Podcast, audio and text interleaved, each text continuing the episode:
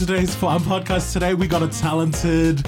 Um, I don't even know how to. I feel like the word that's coming to mind is. El, no, I'm gonna say it wrong. Illegal. No. Whoa. She, went, she went there. Um, no, That's where I thought you were eclectic. at. Eclectic is the word that I was looking at. So eclectic being that there's multiple facets to you. There's, uh, I, I feel like from what I've seen and what you've pro- um, Mm. promoted out there, I feel like there's levels to you, there's complexity, there's intelligence, but at the same time, there's just flow. Like, and I'm like, I feel like that's my projection over you, and that's my prophecy if, if, Ooh. if, of sorts. I'll but receive I'll it. let you, I'll let you introduce yourself as well as your pronouns. Oh, kia ora. Well, thank you, uh, fuck you conversationalists. It's a real honor and privilege to be on your podcast. And um, I'm Dujon Cullingford. He, him, born and raised in Hamilton in the little Housing New Zealand projects inside St. Andrews, which we call the Te Rapa to make it sound more Māori and cultural. But it is probably just St. Andrews. Wait, Um, did you go to St Andrews Intermediate? Yeah, yeah, yeah. I lived across the road. You proper, you proper, Yeah. you proper. uh, good, good, good, good growing up. And I mean, born and raised to, to parents who are both from England, uh, Jamaican, European, and uh, grew up with lots of sort of Maori and Pacifica friends. Um, So it was a really cool upbringing. Yeah, but now I'm I'm old with kids, been married over ten years, and uh, just work across the road. Wait, I did not know you were saying wait ten years. Yeah, yeah. I'm um, I'm um, yeah, What? not that old. Yeah, not obviously, but I didn't know that you were married for the ten years. I Yeah, feel like wait, yeah, so yeah. you you got married young, right? Oh, maybe 22, which is hmm. probably not that young, really, for a religious person. Yeah, true. like, yeah. You right, You're right. when you've been choosing the highway of abstinence, 22 is way overdue. True, true, Yes. True. Wow, you chose that life as well. hey, I think that life chose me. I don't think anyone in their right mind would choose that life. Facts, Hmm. facts, facts. Anyways, All right, communities. So, um, the whole like kind of basis of this is we wanted to explore communities or community that you kind of involved yourself willingly or not um, with throughout your life. Um, and when we talk about community and communities, we're talking about an example that we often use is the Pacifica community. So society often tells us that there is just one community. mm, But within that, there are various communities that have various nuances between them. But often in a white Western Aotearoa society, we are told, oh, no, no, no, that's just one Pacifica community, mm. disregarding those nuances between them. So we're curious, Dujon, what kind of community or communities have you been involved with throughout your life?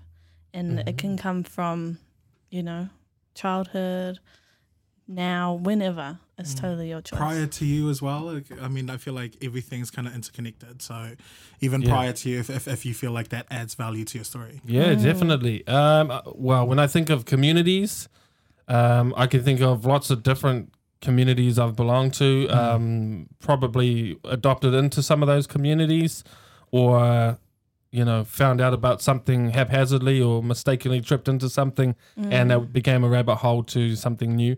Uh, so, I mean, apart from growing up and belonging to a, a quite a cool tight knit hood in the St Andrews area, which I think was the best community. Um, the community that I fell into when I was about 12 years old was the hip hop community.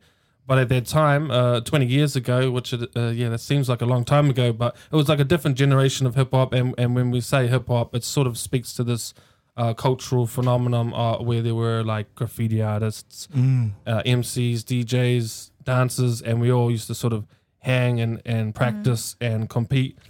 And there was just this culture that went with it where we uh, sort of had this interchange of skills and, and, and all that sort of thing. So, yeah, hip hop was my first community that I guess that I belonged to, and I still carry that and still very active in that community. And I think without hip hop community, I, I just wouldn't be where I am at all. Like I, I've met my, my wife in a dance class.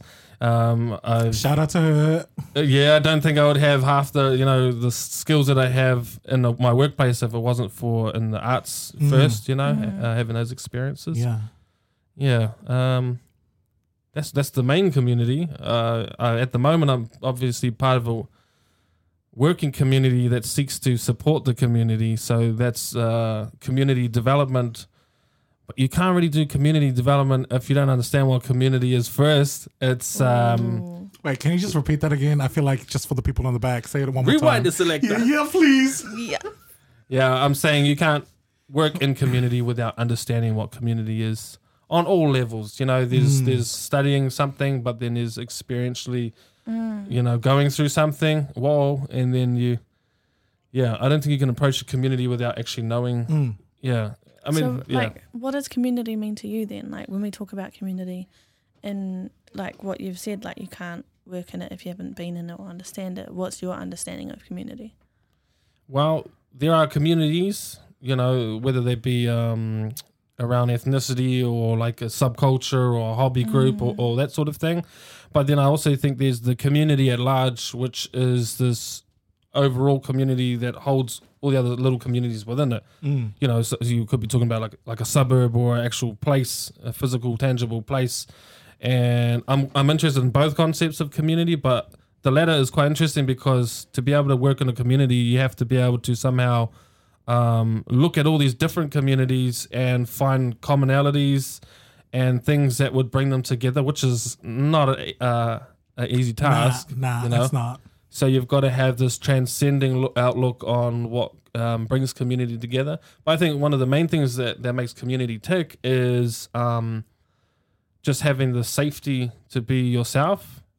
A lot of people talk about cultural competency, but um, cultural competency only really says you can feel competent to do your culture. It doesn't mean you're safe. We're a long way from cultural safety where you can be yourself, your loud self or introverted self and not attract any judgment Yeah. from other people. But yeah, I think that's one big part of community, um, amongst many others. Yeah. No, I totally identify with that. I, there's a couple of communities that I'm involved with where there is a lot of judgment. mm. And I think that like queer community is one of the communities that I can identify with and where I have seen firsthand that that is a community within the wider society that does attack from within itself. Yeah. And it's just like, oh, the gays over there, the lesbians over there, and everyone else can just like fuck off Mm. pretty much. So it's yeah, it's really interesting that you bring up safety because I think sometimes people just take for granted their community and don't feel safe, but then they're like, oh, but I have to identify with that because I don't identify with the other. Yes. So yeah, I think it's really hard. It's hard to navigate and constantly push levers and pull Mm. knobs and you know, just navigating in general is is tiresome. Mm-hmm. And then on top of defending or reiterating or explaining or breaking down things, you know, you've got all these other layers before you can just chill out and be yourself. Yeah. and that's yeah, it's a difficult part about probably living in a, um, a very conservative society that passes a lot of judgment. You know, Yep. And I feel like also like the opposite of that as well is also a community of rebellions. Like people who don't want to belong to a community, and I, I feel like I just came to this um, understanding as well is that because you don't want to belong to a community, you also form an unofficial community of not belonging, yeah, Mm-hmm. and I feel like that not belonging group is getting bigger. yeah. And I actually really like that group. Um, it, you know, I mean, that can be positive or negative, Yeah. but like I know, for example, just growing up in the hood, didn't really feel like I belonged in a lot of places, and especially ha- having parents that are you know uh, interracial, you already get looked at sideways, and they also you know em- immigrated here, um, and being pohara on top of all that, and you know living in in uh, in the hood. So yeah, I think w- that's what drew me into hip hop. When I saw a bunch of misfits getting together around a common cause, which was dance, it was like, yeah, I can get down with that. And um, at the time, they probably mocked me, but I didn't hear it. So I just, you know, thought, oh, okay, I'm doing it right. I can, I can hang with these people, even though they're a couple years older, the bigger kids in the intermediate school. Um, they sort of let me hang out with them and dance with them, and, and yeah, those misfit cultures as then sometimes morph into something bigger and better. Anyways, you know, mm. all music styles started that way, where they sort of peeled off a, a mainstream branch, done their own thing, and it was like frowned upon. Then all of a sudden, ten years later, was the big genre on the mainstream charts or whatever. It's quite interesting. Wait, so do you reckon that that's, that pattern has happened all through society, and now we just have different vehicles of accessing that? Man, I'm not sure, but that sounds good. Hmm. no, for real. Because I'm like, if you if you think about society, I feel like even languages and communication has nuanced to a point where it's like now, like Kelsey and Joe can make a podcast. Like you know, like so I'm like, I, I feel like that copy and paste is like kind of like the current recipe that everyone's kind of following, mm. and yeah. but like we just don't know it. Yeah, well, I, I can only speak of music and dance, but I know, for example, most dance styles have come from someone who's feeling oppressed, but out of their Great Depression came this crazy expression of you know freedom and and, and maybe it coincided with the, a new dance uh, or like a music style coming out or whatever. But you pretty much any of the street dance styles have come out of something that's not so nice uh, in a, a cultural political expression. And, and even the same with music, you know, punk came from this anarchy, you know, rebelling against the, the government, anti-authority sort of thing.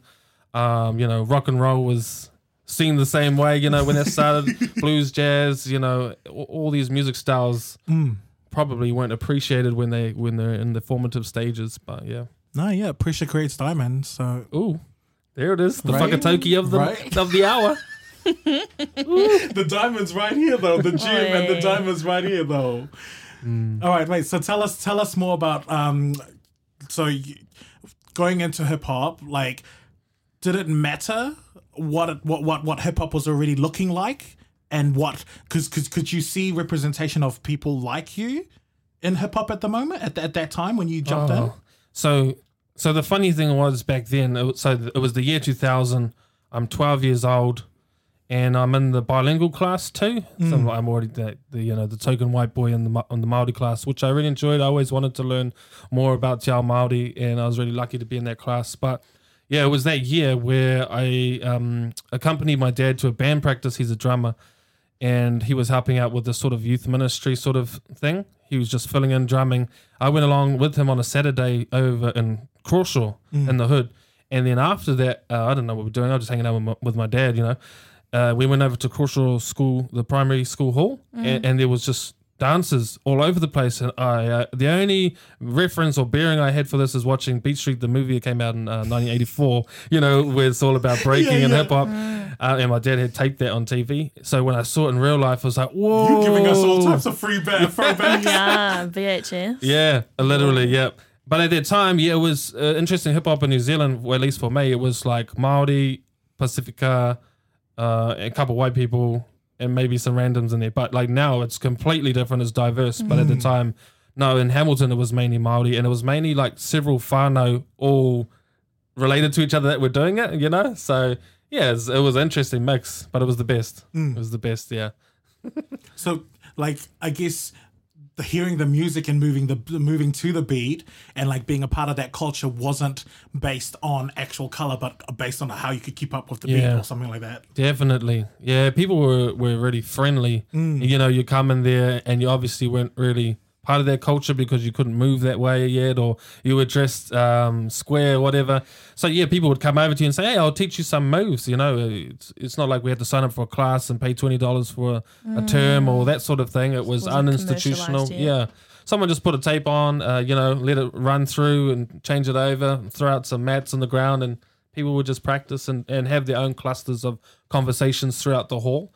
You know, so you just jump into one. It was just the best experience of culture to have at that age. Yeah. You probably wouldn't recognize it, but you just sort of slip into this river and you just all of a sudden downstream, you know, hanging out with people, laughing, learning moves. And, and a few months later, you've actually learned 50 moves and you're competing all of a sudden. And whoa, Yeah. you know, it's just a really uh, moving, transformational culture. You know, you never sign up for anything. You just, you're just learning. It's a bit like kung fu, you know, uh, you know, you get a master and you're under them all of a sudden and you're, you're fighting someone that you don't know of, but you know that they're mean, so you need to beat them. And yeah, it's really cool, really beautiful.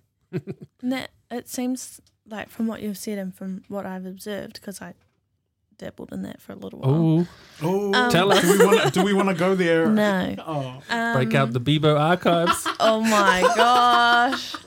No. Um no, I was with Fusion Dance Company for a little Oh. while. Wow, cool. fusion. Yeah, they were Um, the they were the top. Yeah. I wasn't in like Just, um, just a disclaimer. I didn't make the X squad. Oh, were you in the social leagues of uh, Fusion Dance Company? um anyway. I think Fusion was kind of the first from what I observed, because one of the first ways that hip hop was kind of being commercialized, and it seems like now hip hop is is taught alongside like jazz and ballet and like all these other things that like what I perceive to be middle upper class white dance companies Mm. um who are there for competition purposes. Yeah. What's your opinion of like the development of that space and the commercialization of hip hop?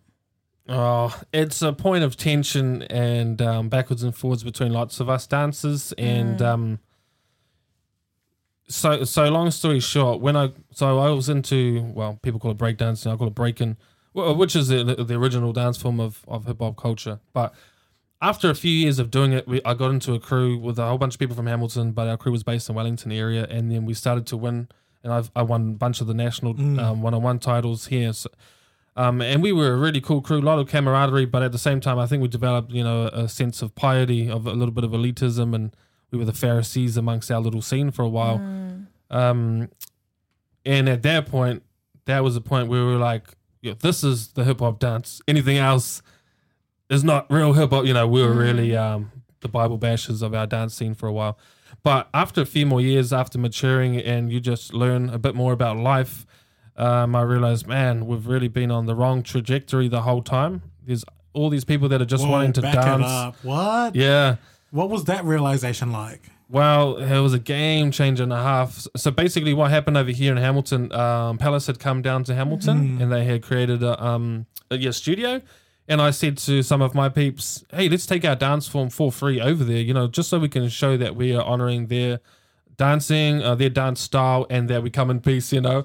I mean, it sounds random, but lots of dance styles have beef because for, for whatever reason. So yeah, that was the start of the journey. Then I, I happened to win a national comp here and compete in Sydney. And after our battles were done and I got roasted, um, there was an, another event and it was called an all star battle. And that's literally a battle that pulls on all styles of dancing, which of course for a little while me was like, what? How can you bring everyone together with such freedom under the one roof, you know, at the same time? And that's Is that when, like the um, mixed martial arts of like honest, the UFC of dance. Yeah, Yeah, pretty much. and and the thing, the way they done it in Sydney was like, okay, we have four teams, but all the main dance studios are represented through all the teams. So there might be eight people from eight different studios. And the DJ would play. Oh no, they might just chuck on some '90s R&B, and, and you don't know what you're gonna get. You just have to dance, and you got to bond with your teammates and cross over that chasm between dance styles and merge and do routines. And anyways, so from that point on, yeah, just my mind flipped around how to view uh, not only my discipline that I come from as dancing, but um, all disciplines as together and, and what are the common threads that link us all together. Yeah, Mm. quite interesting, No, it is. but nerdy. But No, it's like I find that stuff so interesting only because to me it makes. So I, I I describe it like like like singers harmonizing. mm, So to me, like it's these are humans that have put effort, energy, and time into harmonizing, and I'm like that could go for communities, that could go for um, churches, that could go for organizations and institutes. Like to me, Yeah. when I see like disciplines evolving like that, and like and collaborating and uniting and producing this massive different artwork, I'm like that's love yes, that to me is human Yeah. love that's like you've dedicated like to perform at a certain space like in the now. And i'm like we will we're only gifted the now. So like everything that i've said is going to be in the past. And i'm like i get so like i don't know i, I i'm probably op- always operating in philosophical lands but like to me that's the juice of why i exist. Like i need like that needs to happen in my Mm. Existence like and or at least i have to be a part of making that come alive. Yes, yeah. I, I just yeah, I think that's the essence. I agree with um of community looking for intersections. Um, and I just I feel like the more people go into their own independence uh, in a negative way, like they sort of hone in on something that they're uh, really into, or I don't know, they also move away from other people. And if we can be less fragmented, you know, uh, Mm. and we can find intersections and crossroads together, I think yeah, incredible things will happen. And we also will have the chance to fuse and experiment, you know, and experience different things. I mean, yeah, it's quite funny. We get into something and then it's, it becomes our identity, you know, and then we uh, lord it over anyone else that, that wants to step on our fragile selves. Stop. You're too good. And Yeah. you are too Honest, it's pretty scary though. It actually is though, because I think a lot of us like.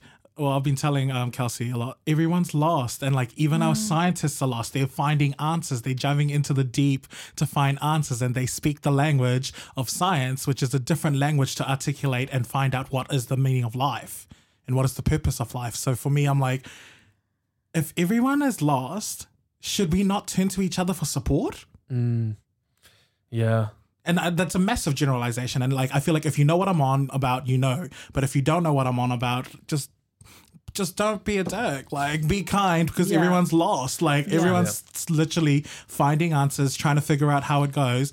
And yeah there's many many roads to the top of the mountain but i feel like with you and dancing it's almost like a miniature community or like you know and like your baby is the final the final performance but that's not the end because it's like there's uffying all the way to the final mm. performance and then even after the performance man mm. all the like ups and downs someone's ankles hurt someone's like someone missed the move you know like all of those beauty no like and it's Yeah. like I remember when I watched I'm doing a little sidetrack but I remember when I watched um the royal family and that girl fell mm. and I think everyone remember when that girl fell. Oh, and yeah. and literally like I think everyone gave her so much hate, but they still won. And in my head I'm like, Do you think it's because of expectation on, I Yeah. heard particularly royal family? It's a big uh, it's a big part of dance, and this is this is something that um, a lot of us are trying to explore in New Zealand dance and, and across the world. But it's that um, you know everyone has their own lanes, mm, and so no one should cast any judgment around. You know whether someone wants to just be in a competitive lane or a commercial lane where they may be um, headed toward more uh, commercial dance for media, or whether they're just down with going out and improvising and freestyling and just connecting with their buddies. Like there's so much streams, um, but which we are creating a lot more crossroads between the different streams, and we're seeing, say, some of these people who might have just only known commercial or studio dancing mm, come into maybe some freestyle or some battles or just having fun and, and being a bit more lighthearted, and they're really en- enjoying it. And then vice versa, people that might be freestyling are now maybe doing an ad and are really enjoying that. Okay, I need to learn a script, and so yeah, it's just making sure people get a good experience, a double side of the coin experience for dance, mm. because all these dance forms have usually come from a different country with a different style of music and a different sort of cultural discourse, and most of that gets left out when you just learn it in the studio. So unless your teacher's wise enough to take you on an experience, Yeah. you're just learning a lot of pattern steps, and you're probably gearing up, like you said, Kelsey, for a competition, Mm. which is which is great, but it's just one part of a big story. Yeah. Yeah, for sure. Wow. And wait, do you reckon they teach like so like dance as a discipline in university and like how that that inter like interconnects with like societal issues? Do you reckon that's a discipline that needs to be alive or already is alive? Yeah, there, I mean, there's a lot of room for exploration and discovery around um, arts as therapy, arts as a lens for Mm. other sectors and disciplines.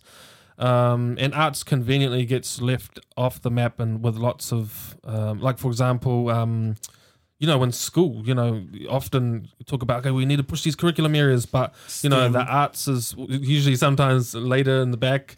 Uh, it's the last kid on the block that gets picked for the you know the basketball team sometimes. So yeah, I just think, and, and I know many other people in Hamilton and, and around New Zealand think that arts should be in a more of a central space because I think the research shows in school, for example, if you have good experiences with arts, it opens up your mind to do better in maths, English, and other core curriculum areas. Mm. But when you uh, have the sort of absence of creativity, you know your other core curriculum areas go down. You, you you're not as uh, successful in them, which is quite interesting. Yeah. Plus, music. I mean, is Harvard's done studies on music and, and talking about how powerful it is. You know, it writes memories, ingrains memories into Mm. your um brain or whatever nine times faster than the next thing that does. Like that's why you know you could be ninety and still reciting your nursery rhymes or whatever, even though you've forgotten your uh, your husband's name.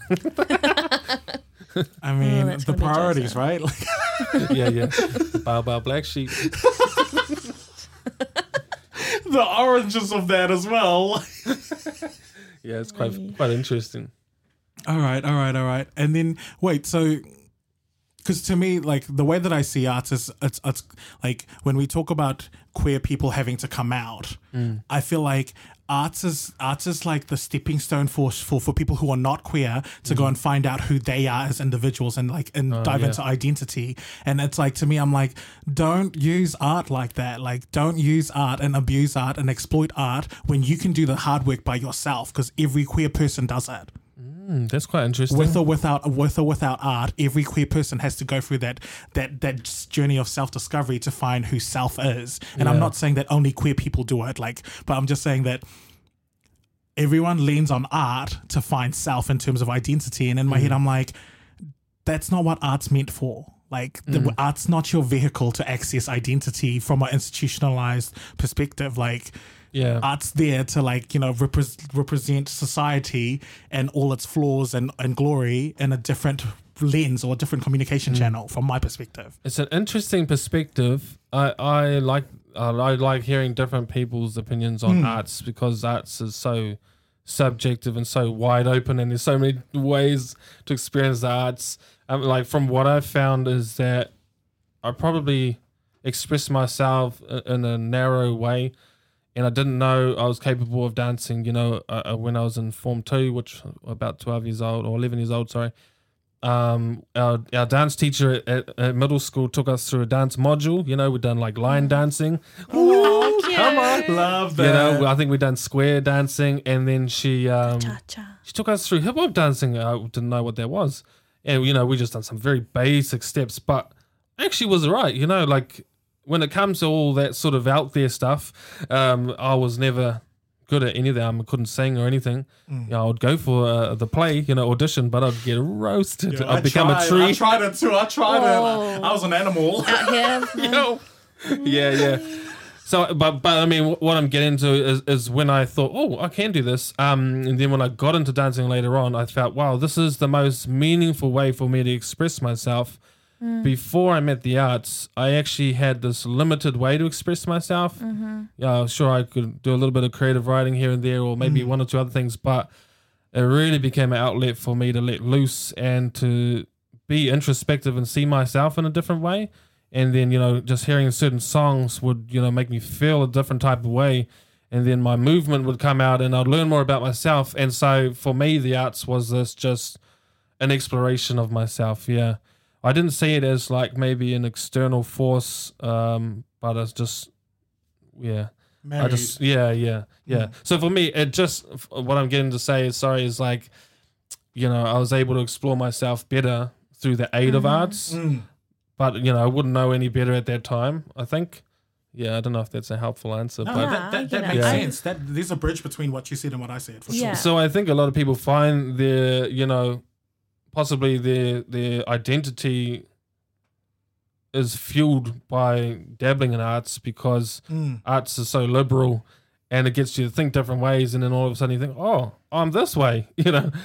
No one told me that before i, I didn't know. Yeah, but but it might be it might have been like a, a reaffirmation you got from attending an event or i don't know. I'm not sure but you know what i'm saying? Ah, it's do. interesting aid yeah. What were you saying? I totally identify with what, what you said, Dujon, and totally disagree with what you said, Joseph. Go hard. That's what we're here to do.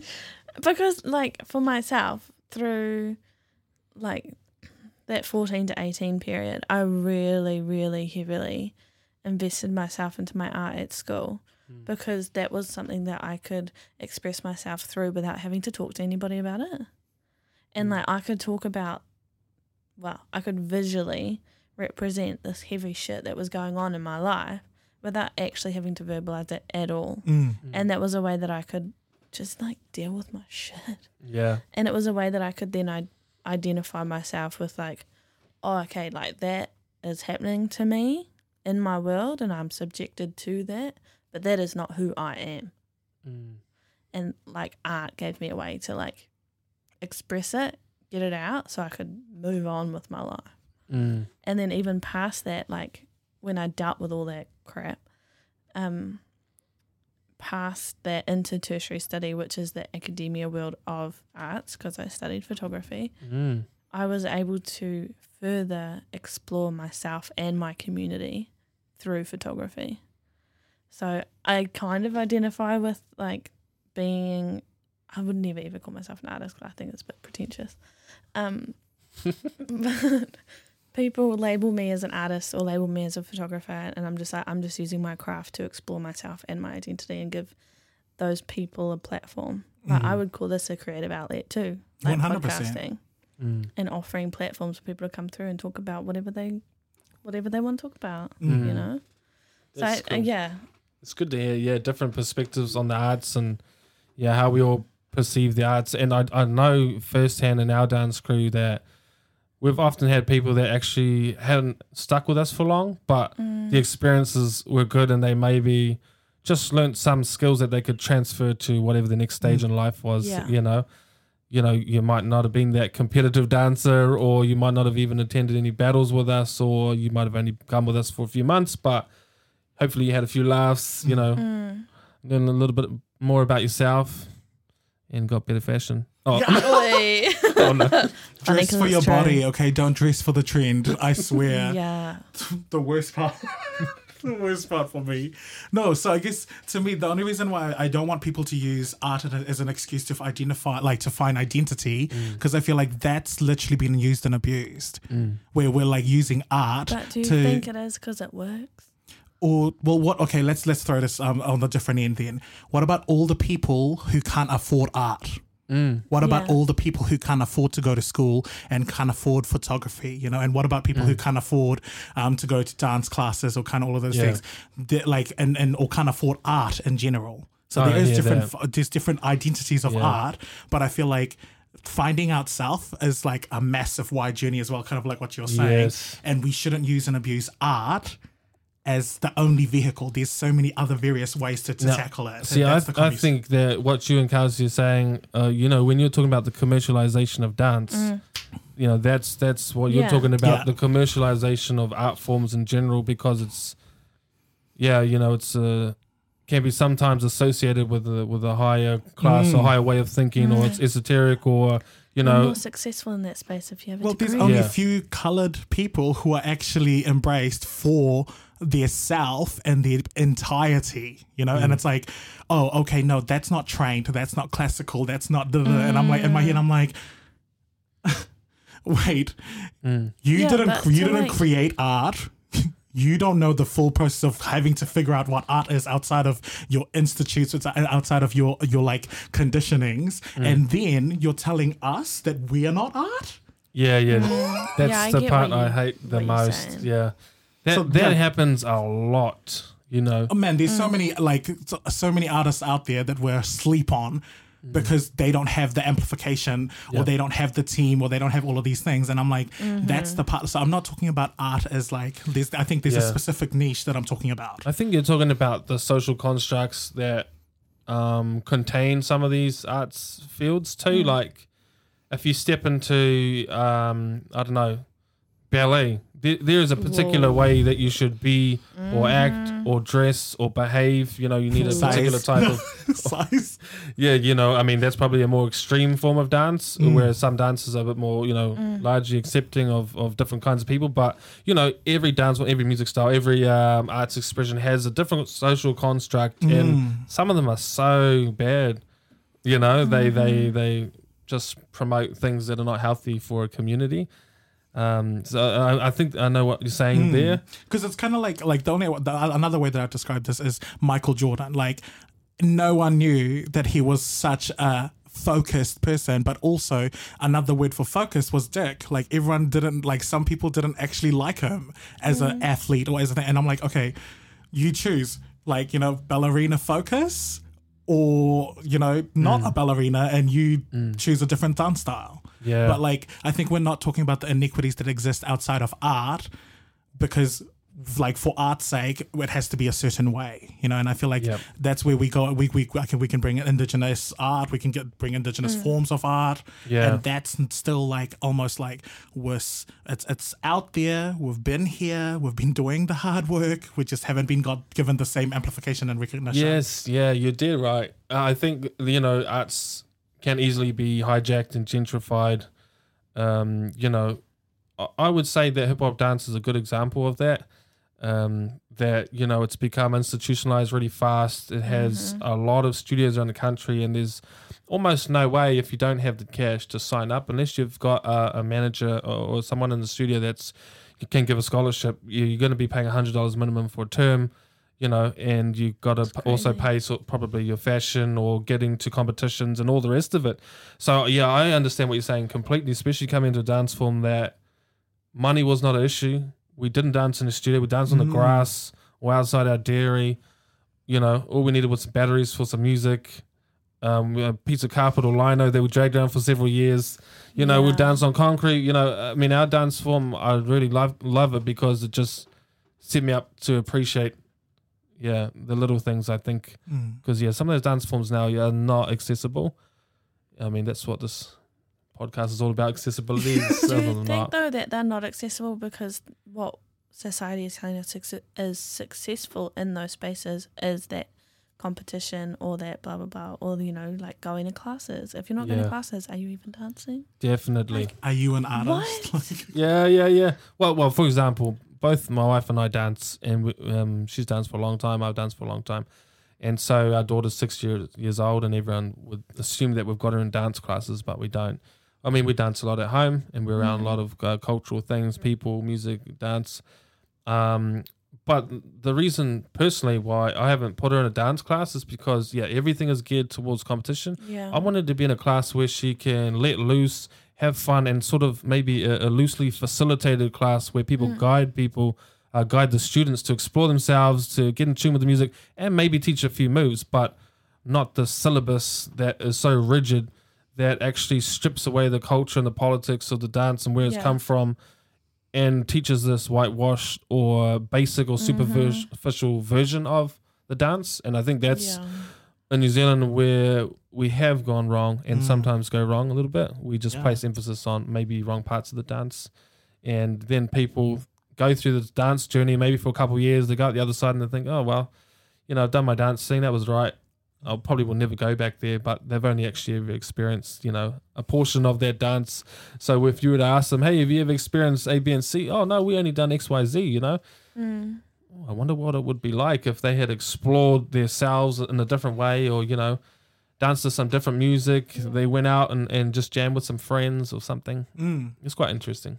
I love the organic way that um that like your dance crew um like you know came to fruition. Like that's I guess to me that's it's always that extra motivation when you know that you're there for yourself as well as other people are there for themselves to get better. You know, and I feel like that's the point where like. Did was there ever a time where you were like you ever were like nah I don't want to dance anymore? Oh, no, never where I intentionally didn't want to dance. I mean, I'm probably probably the least active now that I've been in 20 years, but, and I'm okay with that. Uh, but I would say I've been super active up until maybe two years ago, but I'll, I'll still throw down and Mm. Thrash most people. so. Yeah. I want to see that. You're same. But yeah, the, I mean, the reason, the way our dance crew, the one I'm in now, the local one that's called the Unites, um, started was quite funny though. Like when Shade and I got married in 2010, we moved over to Zimbabwe, and I was sort of holding down the local practice spot. That's so anyone can come and go in our jams, and we call it a jam, Mm. which is unusual. Most dance styles do not have jams. But we have a jam. Anyone can come. Don't pay anything on door. You just come in and you learn from us informally. And we're also practicing. And we've got music on loud and we're just having fun. So when I left, I sort of thought, "Oh, I don't know what's going to happen to the dance scene, you know, our little dance scene. But um, my little brother, Annie and Harms, who I used to work with at the time, I came back, there was a dance crew. Whoa, you know, it just took me to get out of the way.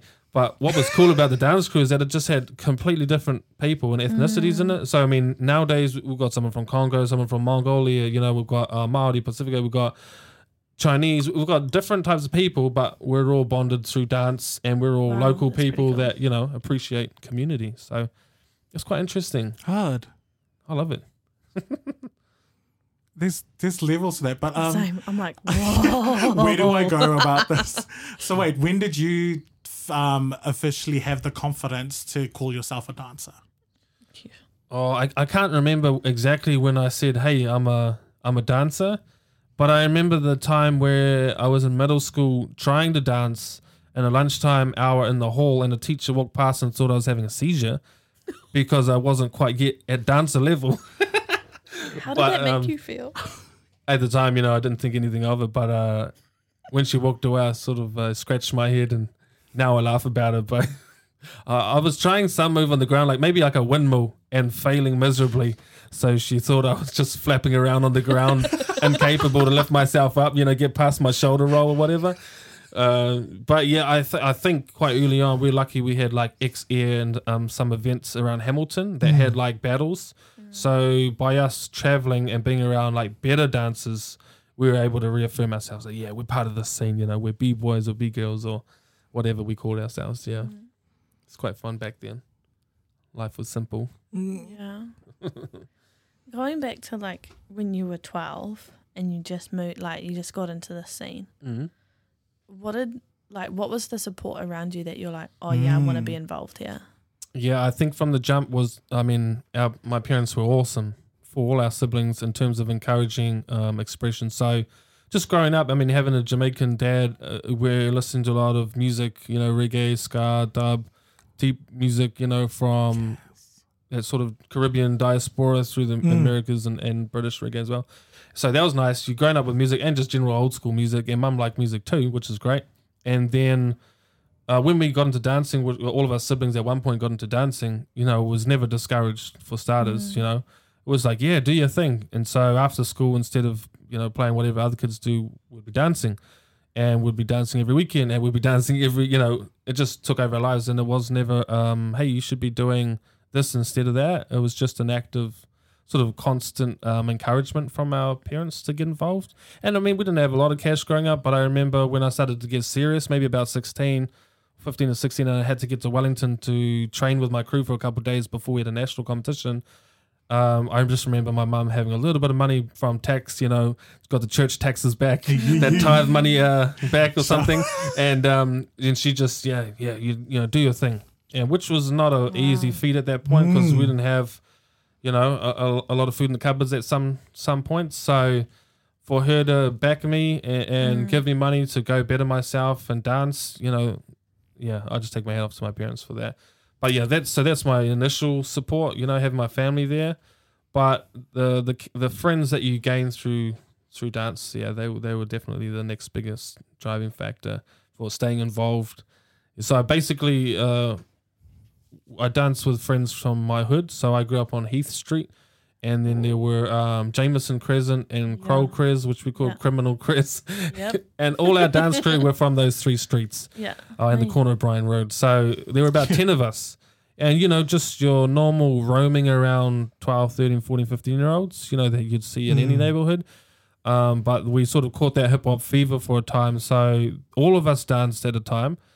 Um, and then maybe after a year or two, like a few would drop off. And then there were a core group of us, like four or five of us, that just went for a few years. And then I ended up being the only one. But that crew, they were everything. You know, when you got a crew of people when you're really young, Mhm. you know, it was, it was really cool at that age to, to, and all of the guys were older than me, two, three years older than me, Mm. bigger than me, funnier than me. So I, I really felt like that little white boy they adopted into their whānau, you know. Cute. it was really, yeah, it was really fun. Do you still see any of them now? Yeah, every now and then, but I mean. I, I, Do you ever Keep throw it- down and just be like, look at me? nah. I'll tell you what, they were all way better than me, and I think they didn't take me seriously at the start because you know I wasn't really naturally talented. And some of them were, were able to pick up things so fast. Yeah. But then stick at it, I was like, man, if you stuck stick at it, uh, you would have been the champ. You know, you would have been Mm. amazing. But for whatever reason, they you know went into different things or had families or got locked up or other things.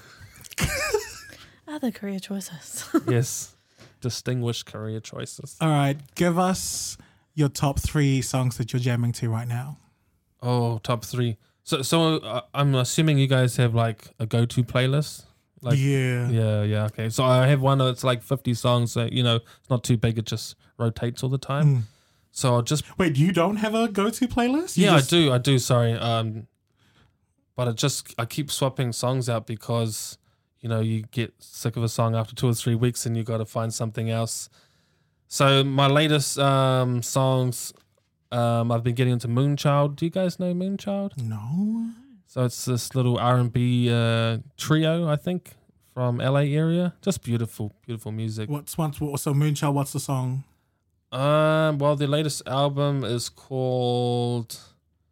Oh, I, sh- I should know this, but I'll just check it real quick. Little Ghost.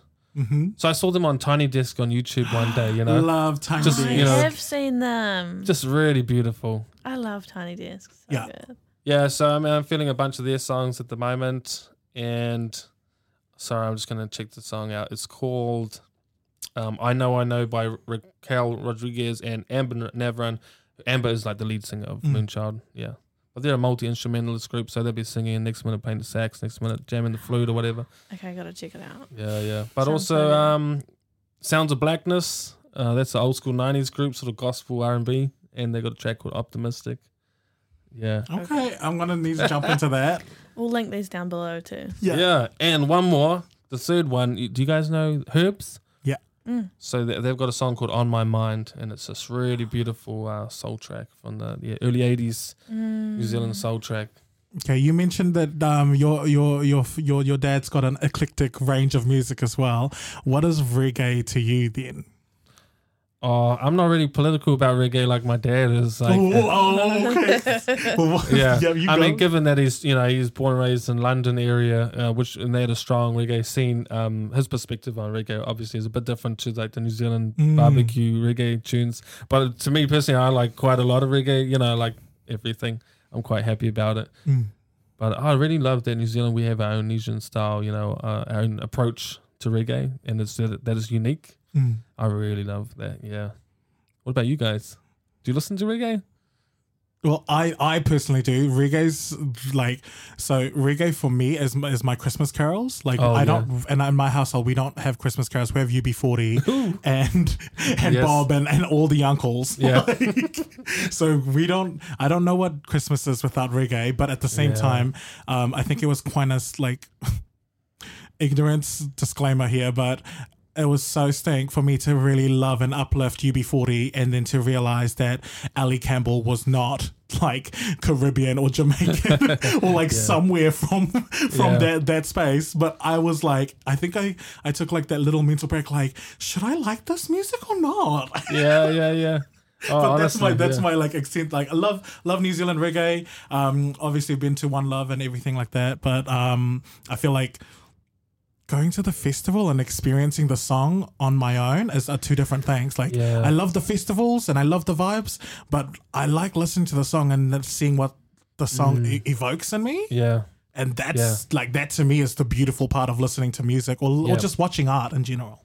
Hearing what that singer has to say and w- what their words are, and yeah, I mean, yeah, uh, everything in my life involves music. I mean, it might just be that I'm listening to music on the way to work or in the office with headphones on the way back, but yeah, I learned so much from music, and as I'm sure you guys do, a- and then it gets me thinking, and then I approach work or life differently. You know, yeah. And, and in fact, I was thinking about it today. Like, I sort of view life as a Spotify playlist in a way. You know, you have lived experiences, and you go through different communities and have different Mm. experiences, but you sort of pick and choose. You know, what you want to put in your day to day Spotify playlist. You know there might be an album that you really love, um, but in fact, there's only two real standout songs. So you just take those two songs and put them onto your everyday playlist. You know, Yeah. okay, I'll, I'll the rest of the See, album. this is how I know you're old school because you still speak of albums as though like they're a piece of work, like you know, Yeah. like They I feel, well, obviously, but it's uh, like I feel like these kids only know single tracks, so I'm Yeah, like, yeah. I'm like, you don't know what an album is. Like I went through the whole album to figure out which song was my favorite. yeah, and you had to give it a few a few listens through just to find something or something emerges that you didn't really hear before. Wow, that song was uh, not the hit track, but yo, Wait, goes what's that alien sound in the background? Yo, like, this is me all the time when Yeah, I'm yeah. like, was that like like a whale? Like, wow, like, well, what was that? who's on backing vocals? That sounds good. The f- Yeah. The first time I um listened to oh, there are po- it's a, it's a classic popping tr- popping track, but like um oh I'm gonna Z it starts with Z. Zapp and Roger. Wait, What is it? More bounce to the ounce, or That- uh, it's the the most generic song. There's oh yeah, I know what you're talking about. I wanna be your man.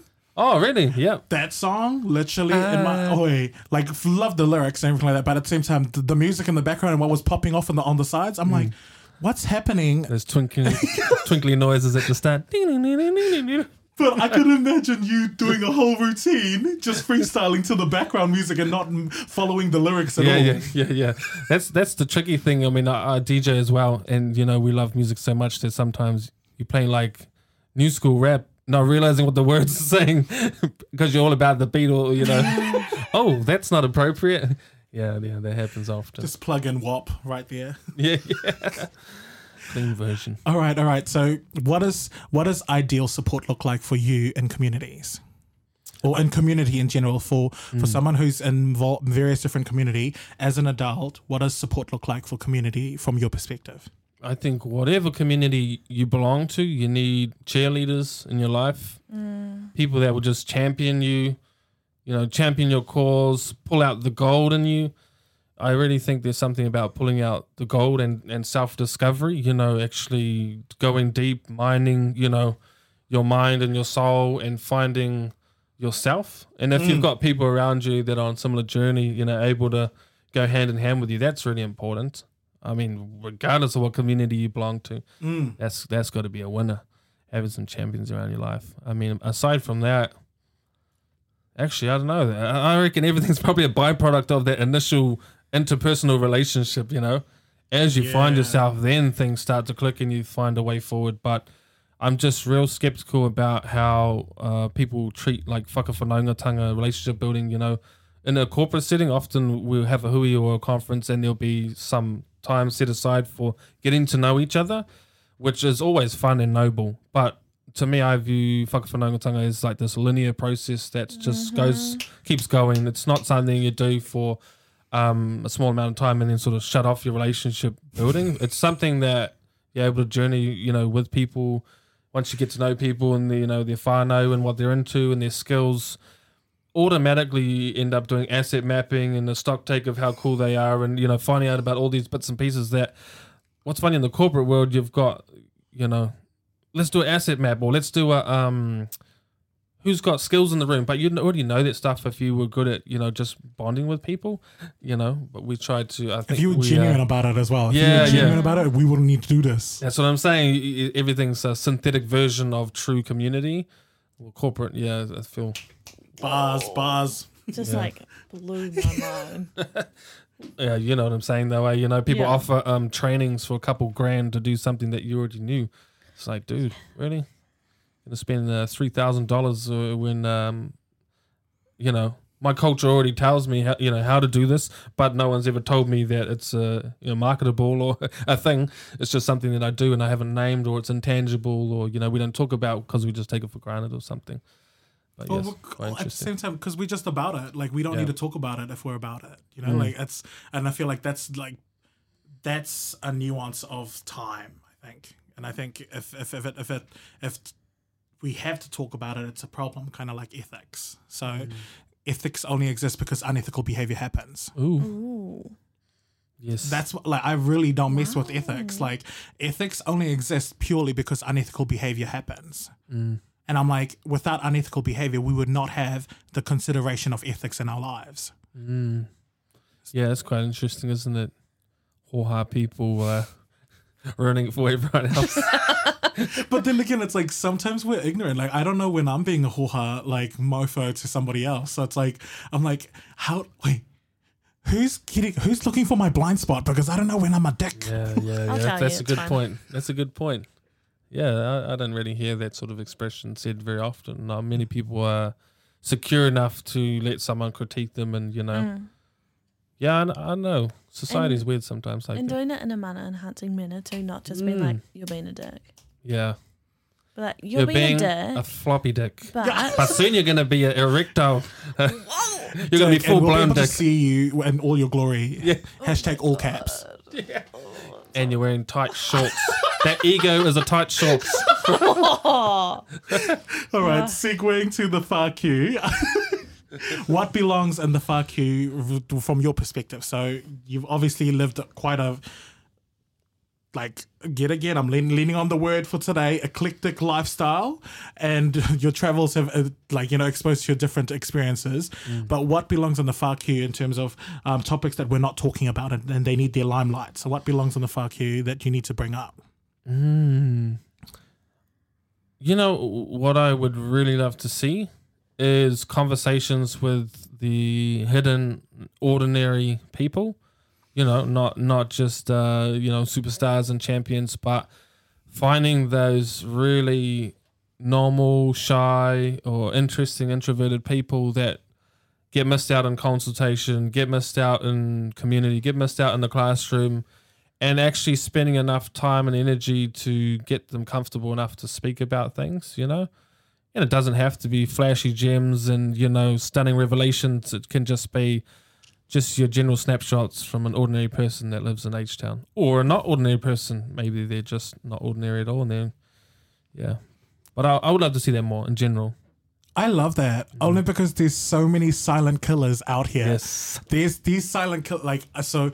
The only reason why I love that so deeply is because in high school, and I'm just gonna plug in like one of my low key highlights of high school was this one like skinny Park Hill dude that would just always be so excited to say hello to me in the morning. Wow, that's cool. And no, but not because he was like like building my ego or anything like that. He literally when I when I took the time to actually get to know him, mm. so funny, mm. so smart and intelligent and witty. So in a way, he he kind of became like low key plug-in for like sassy comments because I'm like, oh, what do you think about this? And they're like, oh, you should you should t- definitely add the bitch in the end. And I'm like. Okay, wait, let me say it again. And then when I said it with the bitch in the end, boom! Like I was like, Oh. okay, um, so that's why I'm like, I feel The like there's actually, yeah, but there's actually a lot of peculiar, Yes. beautiful, like hidden gems out here that actually, yeah, yeah. I totally miss with that. Yeah, yeah. I just think that's a big thing everywhere, you know. I- I've just been thinking about it a lot because, uh, for example, I mean, I, I work at council, so there's a big effort in consulting the community. But often, if you do a status quo consultation, for example, you put it up on Facebook, hey, um, community, we want to ask you about a question about this. In general, you attract certain demographics, certain ages, certain sure. ethnicities, you know, uh, and then if that's enough, uh, then you have just perpetuated that sort of iniquity around not consulting all these marginalized mi- minority groups. So, yeah, well, I mean, it's an on, ongoing conversation in our circles and with other community practitioners about how do you meaningfully engage people without over consulting or being tokenistic or inauthentic or whatever um, in these different areas with different people. Yeah. Yeah. Otherwise, you just end up going to the same uh, same people over and over. That's literally been one of my questions as well in Hui's is what about the people who are not in the room? Yeah, that's that's a big statement. Yeah. Mm.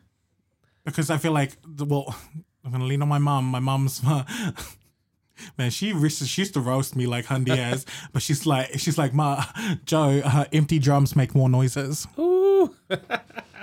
that's a good saying. And I'm like, well, disclaimer, I was like banging on the pots because she didn't buy me a drum, dr- a drum um, for Christmas. So I decided to go on with the pots and everything. And she's like, but ever since then, I, I feel like she's that that stuck with me, and it's for so long. Mm. Empty drums make more noises, and I feel like if we're not doing thorough consultation, we're literally amplifying the drums mm. out here, which is not a diss to anyone. It's just an mm. analogy. Yeah, I love that. I think you're you're bang on the money right there. Mm. Yeah, it's oh no, it's it's it's strange, you know, how we gather information and and analyze data and, and create decisions for other people without often talking to them or you know, I, I think about collaboration and um So true. you know, I think collaboration is probably the single most overused buzzword in the people sector, um, people sectors, you know, in that industry. Collaboration, although it might happen, it usually only happens in its most basic form or forms, you know. And most times, collaboration or the other c word co-design is it's just people coming together, you know, or doing some parallel play or um, meeting about something, but often not actually exploring the sort of robust collaboration or different methods or different approaches or getting to a point where we trust each other well enough to fuse and experiment or to share uh, and implement tools from our own disciplines or workplaces or whatever. We just Mm. have such a, I feel, a basic go at collaboration many times. So yeah, we've got a long ways to go. That's for sure. Oh my god, it sounds like you're operating in deep waters always. I, I love it because I feel like Yeah. Yeah, this this is a must. Ooh. Especially for someone like you in, in a position that you have. I'm like, it's a must. And please tell us how we can um, help out in any way, shape, or form. But if people want to connect with you, how can they? What are your socials? Oh yeah, yeah. I'm on Instagram and Facebook under my real name, no pseudonyms or aliases. Yeah, I got old and then I thought, man, I don't really want to call myself what my um, dance name was anymore. So you can find me as Dujon Cullingford. Uh, yeah, so on Facebook, Instagram, um, SoundCloud. If you want to listen to some old music, like from the seventies. Yeah, um, man. Yeah, in my other life, I, I archive New Zealand music from the seventies. So do a bit of funk, soul, and disco. Um, yeah, collection stuff. Is that how you find your beats? oh, that's that's one way. Oh yeah, I was gonna say. I'm like, well, how how do you find your beats? Oh well, I started DJing uh, uh, about ten years ago. Mm. So through that whole process, man, I, I've just learned so much. So I mean, long story short, religious into you know only very certain styles of music. Got married to my uh, amazing wife, and then we moved to Zimbabwe, and, and you know I was r- really um, religious about listening to stuff on the radio. Like couldn't stand dance music of any kinds because I just sort of was like Secular. yeah. Or no, and just like uncultured, you know, like this just white producer music. Uh, This was just my thinking at the time. And you know, go go to Zimbabwe where the main style of music being pumped everywhere is like house music, uh, but like South African or Zimbabwean, mainly South African house. You know, so you- you're catching public transport and you know in the combi and the van, and that's just up full blast with 15 people in, Oh, in the van. You know, so everywhere you go, there's music. People are happy. You know, uh, there's dancing. You go to a party, everyone's boogieing down. People are not sitting down on a chair drinking. You know, beers. Everyone's up jiving.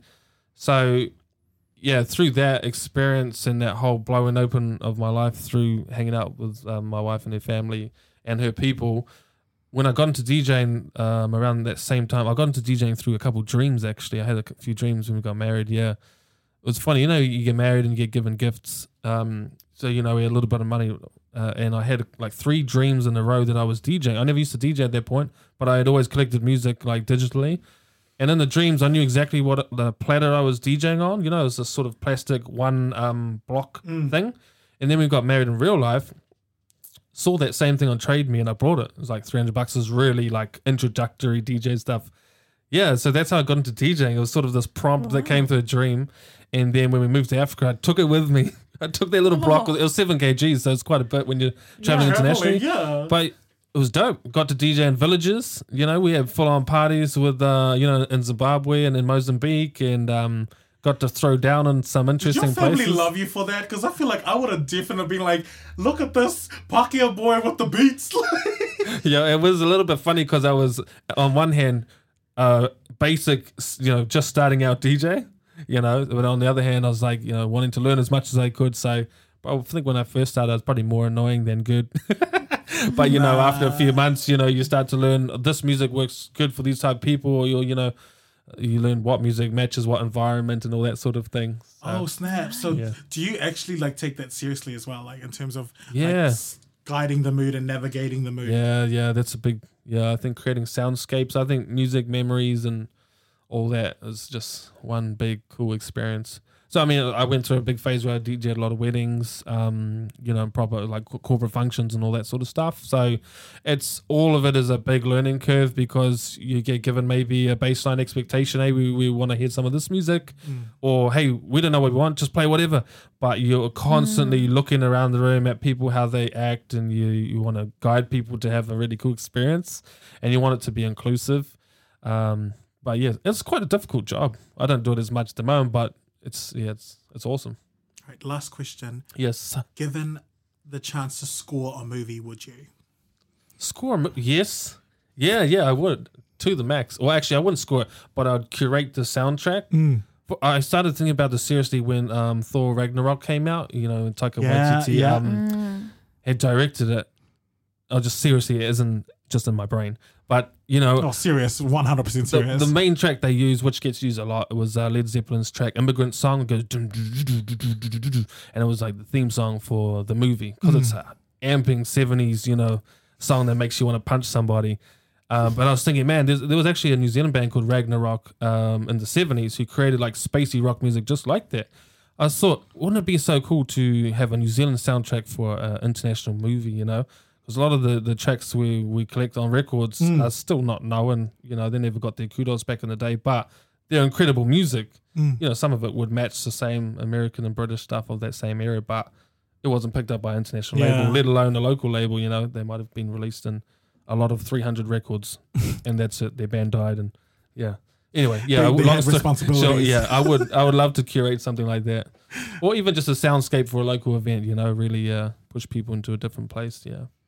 Okay, I'm loving that because well, uh, I've been thinking about sensory events. Oh, that's it. and like in my head, I'm like sensory events have to do with the taste, smell, everything like that, and I'm like, mm, mm sound. Mm. Yeah. Yeah, and we've got cool people around here like Jeremy mm. Mayall, you know, CEO of Creative mm-hmm. Waikato. Done. He's got you know a bunch of research and physical work around and what he does with multi-sensory stuff. And yes, some interest. There's a lot of DJs and musicians and people that just love music around here that could do something interesting but I'm not looking All right, join us in the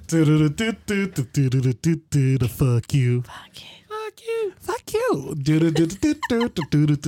The fuck you. Fuck you. Fuck you. Vinaka Vaka Levu and we'll check your anus later. Whoa. Thanks. Fuck you. Great way to end that. Man, why did you have to freak out? It's a word. I'm trying to mm, normalize. Not in my vocabulary. I'm trying to normalize vocab family.